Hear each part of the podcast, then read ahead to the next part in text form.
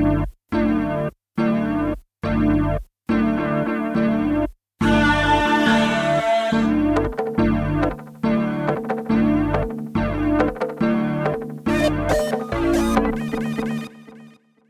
んばんは、クリスタルです。In the Podcast は、ネットが作る現実をあらゆるカテゴリーのキーパーソンを交えて雑談形式で読み解いていく番組です。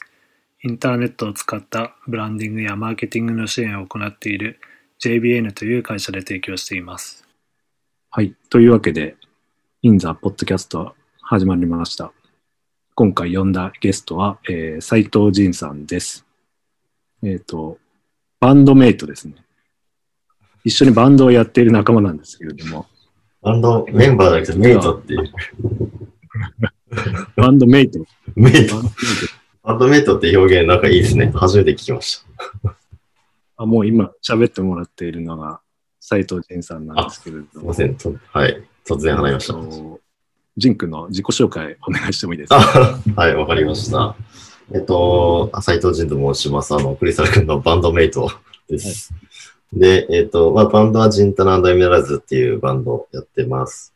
で、えっと、自分は音楽、まあ、ずっとやってるんですけど、まあ、パンパシックプレイヤー、えー通称 PPP っていう、あの、横浜を中心とした、あの、トラックメーカーとプレイヤーの、がいるグループがあって、で、まあ、いろんなアーティストがいるんですけど、で、その、あの、レーベルを、で、そうですね、15年くらいいろいろリリースとかしていろいろやってて、で、まあ、それがやりつつ、あの、まあ、仕事の方は、まあ、基本的に大きくくくると広告なんですけど、で広告の中で、えっと、なんで、ブラブランデッドコンテンツって言われたりとか、ちょっとコンテンツっぽい広告の作り方が結構あって、うんで、まあ、その中で音楽をテーマにしたコンテンツを作ることが結構多くて、うん。なんで、まあ、そうですね、音楽の、なんかい、音楽のいろんなクリエイティブやってるという感じです。うんうん。で、まあ、それの延長線上で、あの、リリックスピーカーっていう、あの、じあの自社制作の、えっと、プロダクトがあるという感じでやってます。えっと、その仁君の最近の仕事の中では、そのリリックスピーカーがやっぱりすごい革新的というか目立つものだと思うんですけど、はい。えっ、と、まずリリックスピーカーってあれですよね、こうスピーカーがあって、うんうんそこのディスプレイって言えばいいんですかね。うんうんディスプレイに、えっ、と、その今流れているうん音楽、歌の歌詞が、えっ、と、グラフィカルな表現として、えっ、と、流れてくるっていう商品。こんな説明あ、そうです、そうです。はい、そうですね。なんかあの、スモ Spotify とか、まあ何でもストリーミングで再生すると、その、まあ、Wi-Fi スピーカーって感じで、そのスピーカー側で音楽が流れるんだけど、その時にその曲の歌詞が、ああの、まあアニメーションされて出てくるっていう、まあビジュアライズされるっていう、そういうスピーカーですね。これなんか、うんうんえっ、と、歌詞が大事っていう発想から生まれたものなんですかね。あ、そうですね。なんか、その Wi-Fi スピーカーで音楽聴くようになってきて、これインターネットにつながってるし、もっといろんなことできるよなと思ってるうちに、うん。まあ一番最初に考えたのは、なんか、あの、音楽のイコライジングを、なんか、あの、なんか、ス 3D な感じでモーショングラフィックするやつとかなんかできないかなとか、まあいろいろ考えてるうちに、そういえば歌詞をもっと楽しむっていうか、歌詞にあのフォーカスされたスピーカーってあったらいいなと思って、で、そういう作りにしました。なんか昔 iTunes とかであったよね。そのなんか音楽流してたら勝手に絵が動くみたいな。ああ、あったあったあった。そうそうそう。あれ、あれもっとなんか面白く発展できるはずなのになと思ったんだけど、なんか最近あんまりないなっていうのもありますよね。うんうんうんうんなるほどそ。そういうとこから生まれたんですね。そうですね。だから音楽をビジュアル的にも楽しみたいっていうのと、あと結構あの歌詞好きっていうのがあって、えっと、音楽聴く上で歌詞を中心に聴く部分、あの、まあそういう人も結構いるかもしれないです。僕も結構それで、あまあなんか音楽聴くとメンタルにいろいろああると思うんですけど、なんかあの、うん。まあなんか歌詞から勝手にインスパイアされるっていうか、か勝手に哲学的な示唆を、あの多分歌ってる人そこまで考えてなくても勝手に感じるみたいな あると思うんですけど、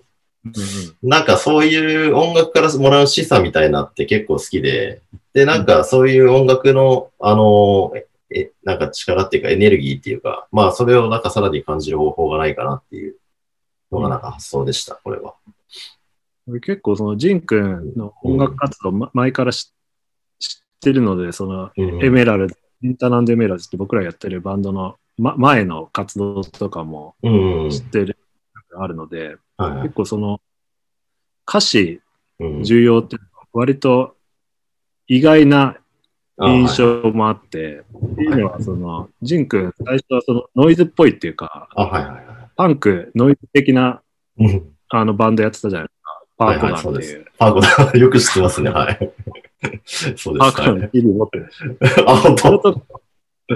別にその歌詞とかそんな重要重要ではないじゃないですか。はいはい、そうですね。いや、いうよりも、愛であった、はい、なんかそういうものでこうやってるバンドだったと思うんで。うん。うん、いや、まあそうですね。でも、いや、歌詞が難しすぎて、あの、あんまりや、自分の活動ではあんまりや、そんなにやってないっていうのはあるんですけど。その聞き手としては昔からそうそうそう重要だそうですね。聞き手としてはすごい好きで、なんかあの、うんうん、札幌のウィアードメドルっていうレレコーデーがあった時、あの、まあ、ロサプソンみたいな、なんか東京でいうところみたいなのあって、で、なんかそこ、地元北海道、はい。なんで、あの、東京来てからも、なんか、あの、いろんな、ちょっと無理なお願いしてて、なんかあの、なんか、そ、そのレコード屋の店主のレコメンドで適当に5枚送ってくれみたいなのをなんかずっとやってたんですけど。あ、東京にいた時に？そうそうそうそう。そあこっちにあこっちに来た時、そうそうそう。うん、東京に来て以来はそ、それ、そういう買い方させてもらってて、ちょっとあの、お願いして。で、その中でもなんか、そうそう。まあなんか、その店主が僕のな何が好きか、まあ、よくわかってるんで、なんか、今度こういうのを聞いてみるといいと思うみたいな感じの進めてもらう、なんか、まあ昔ながらの、すごい昔のレコード屋とあのリスナーの付き合い方みたいな感じかもしれないけど、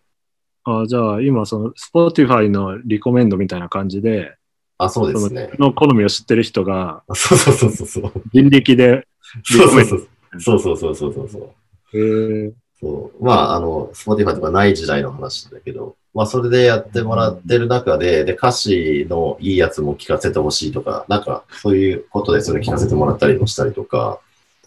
うん。でもまあ、そうですね。そういうのもあったり。あとは、でも歌詞、歌詞、歌詞っていう、まあ歌詞が最終的にはなるんですけど、なんか音楽の力、音楽のメンタルへの作用っていうところで、なんか自分の中でも結構あの一番思い出深かったのは、なんか、あの、予備校の時の話なんですけど、あの、なんか北海道の地元なんですけど、東京出てきた時に、なんか、めっちゃ厳しいスパルタの予備校に、あの、間違っって入っちゃって、よく知らなくて。なんかあの、東京の予備校ってって言うとって名前、なんかあんまわかんないから、なんか、じゃあここかなみたいな感じで、普通に予備校入ったら、それがなんかあの、なんなんでしょうね、なんか、すっごい厳しい予備校で、あの、なんか入学式の時に、まずなんか、先生させられて、なんかあの、えー、孤独から1年死んだと思って勉強するみたいな、なんか先生するみたいな、なんか、すげえ変わったところで なんかあるんだ。そうだったんです。めっちゃ変わったところで、で、全員、寮に入ってて、で、寮から、あの、寮の中の部屋の中に勉強道具以外一切置いちゃいけないっていうルールになってて、そう。で、なんか見つかると、なんか、あの、なんか、減点1みたいな感じで、で、減点3になると、あの、寮から追い出されるみたいなやつで。だからなんか、すごい。そうなんですよ。かなり変な予備校で。で自分で選んで。いやそ、自分で選んだんだけど、選んだ時は知らなくて、いや、そういう予備校だったのあんまり分かってなくて入って、はい、で、なんかその時に、何にもなんか部屋の中に置いちゃいけないから勉強道具しかないんですけど、なんか、あのー、変なこと、変なことしたくなって、えっ、ー、と、最初はあれだ、えっ、ー、と、あれだ、えっ、ー、とね、まあか、英語の勉強をしするためにカセットレコーダーだけあったんですよ。それは、なんか、カセットレコーダーっていうか、なんか、録音一できるやつあって、うん。で、えっと、それで、なんかあの、なんか電、あれなんだっけ、あの、電球つけたり消したりすると、なんか、ザザってなんかノイズ入ったりするんですけど、うんあもうそれしかないから、それで録音状態にして、あの、電気つけたり消したりをめっちゃこうリズミカルにやるみたいなやつで、なんかそれ、そういうの録音とかして、そうすると、なんか音と光がシンクロして、まあ自分で、自分でやってるだけなんだけど、シンクロして、なんかすげえかっけえみたいな思ったりして、録音したりとかして。で、なんか、とか前やってたんですけど、まあ、それはなんか関係ないですけど、なんかそれやってたりしてるうちに、なんかあの、なんか、日曜日の12時から3時までだけ参考書を買いに外に出てよくて、で、その時に外に出れるから出て、で、なんかあの、しレコード屋で、なんかあの、レコード屋というか CD 屋で、なんかい、なんかあの、イースタンユースの、なんか、レ CD、なんか視聴して、で、それなんか、あの、青、青すぎる空っていうタイトルの、あの、CD なんですけど、なんか、それが、なんか、すごい、なんか自分の、なんかその予備校の、まあ、そもそも大学に受かってないっていう辛みに加え、なんかその意味不明な環境っていうので、で、しかもなんか初めてなんかあの、地元を離れたっていうのの、なんか割とちょっとし気分的には落ち込んでる中で、その曲、うん。なんか曲がなんかすごい響いて、なんか視聴器でめっちゃ泣いちゃって、その時に。視聴器の中で。視聴器聞きながらなんか、そう泣いて。で、なんかそれが結構か歌詞はすごいなと思う、あの、きっかけっていうか、だからなんか、あのーなんかシチュエーション、シチュエーションごとになんか自分のなんかその時の拠り所になる歌詞の曲をなんか探すようなき気持ちがなんかそれ、それ以来からなんか割とあってずっと。で、はい、で、あとはまあ、そうですね、ブルーハーブとかも結構そういう感じで、まあなんか予備校の時はそんな感じで、まず自分の、あの、をなんかその、があの、ちょっと頑張ろうと思うような、なんかその、気持ちにそういうパンクとかそういうので、なんかあって、まあ、頑張ろうっていうか、あなんか、あまあ、なんて言うんだろう、まあ、やってやるみたいな気持ちのなる感じがあって、で、それがなんか、あのーまあ、そうですね、大大学、大学の時はあんまりそこまで歌詞、歌詞って、まあ多分辛くなんないと歌詞への需要が自分の中でそこまで出てこないんですけど、うん。で、で、社会人になってまた自分の中の歌詞需要がすごい芽生えてきて、で、なんか、うんうん、なブルーハーブみたいなのとかもそうだし、なんか結構そういうのがすごい好きな、好きですごい聴いてたっていうのはありますね。あじゃあ、それは、まあ、環境変わって、うんうん。まあ、その社会人になったとか、その予備校入るために地元離れたとか、そういう時にこう、まあ、割と環境の変化激しくて、まあ、自分にも負荷かかると思うんだけど、うん。まあ、そういう時に、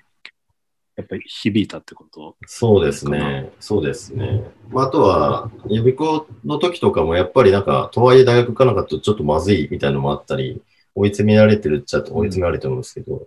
で社会人の最初のうちも結構、まあ、結構たすごい辛かったんで、仕事も大変だったし、うん、なんか、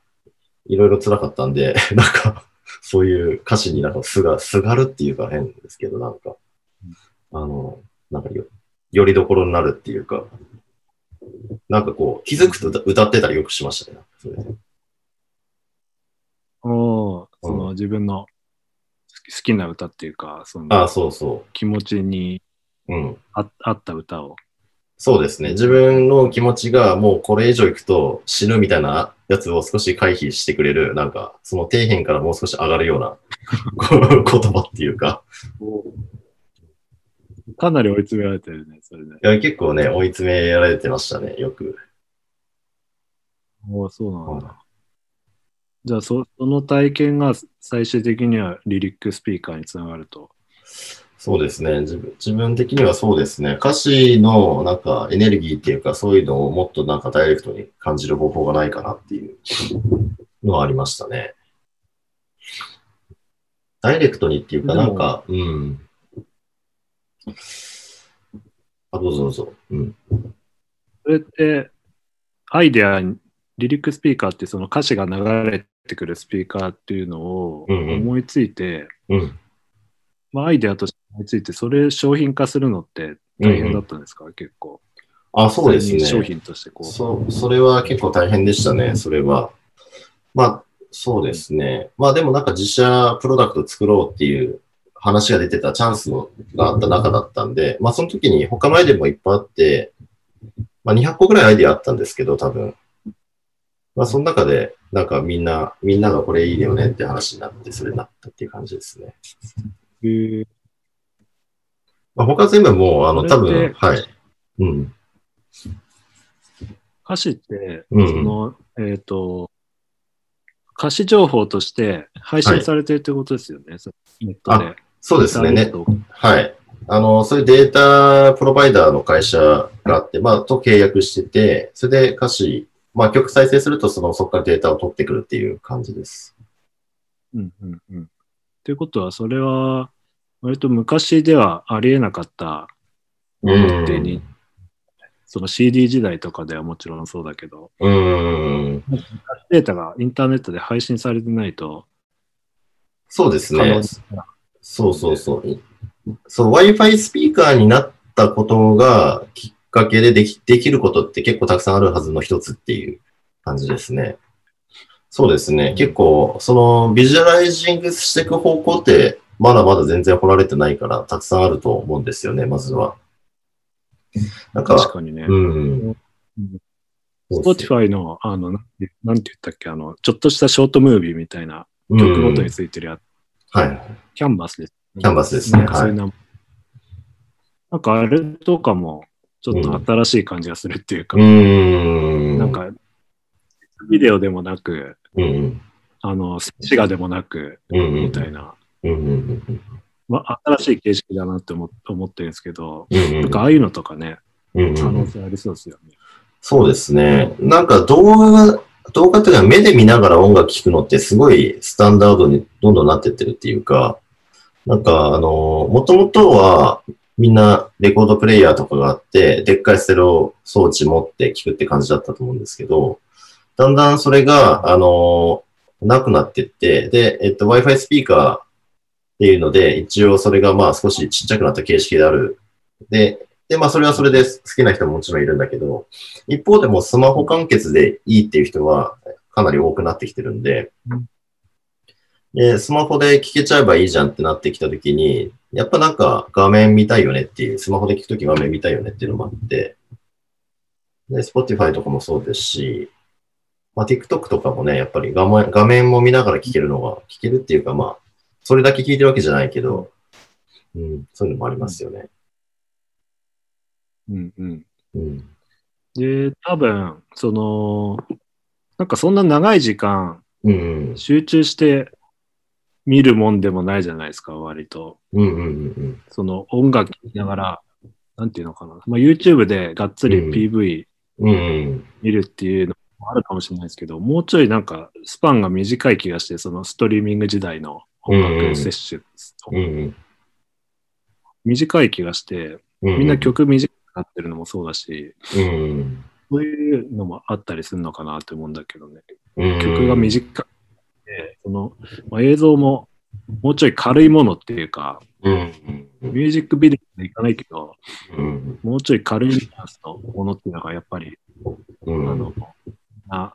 入りやすいのかなっていう気もちょっと。うん。そうですよね。なんかあの、クリスタル君のな、何の本だっけ？なんかの本で、なんか、だんだんツイートするレベルで音楽作るようにだんだんなってくるみたいな、なんか言ってたと思うんですけど、ツイートするとか、なんかポストするくらいの気持ちで音楽作るようにだんだんなっていく。クリスタル君もなってったし、世の中もなっていくみたいな言い方だったのかなと思うんですけど、なんかそういうの、そういう感じのこと言ってましたよね。うん、あの、そうですね。特にそれ、あの、ラップとか、うん。ヒップホップ、アメリカのヒップホップの人たちになんかそんな感じを受けてて、うんうんうん。なんかあんまりこう、作り込まないで、うん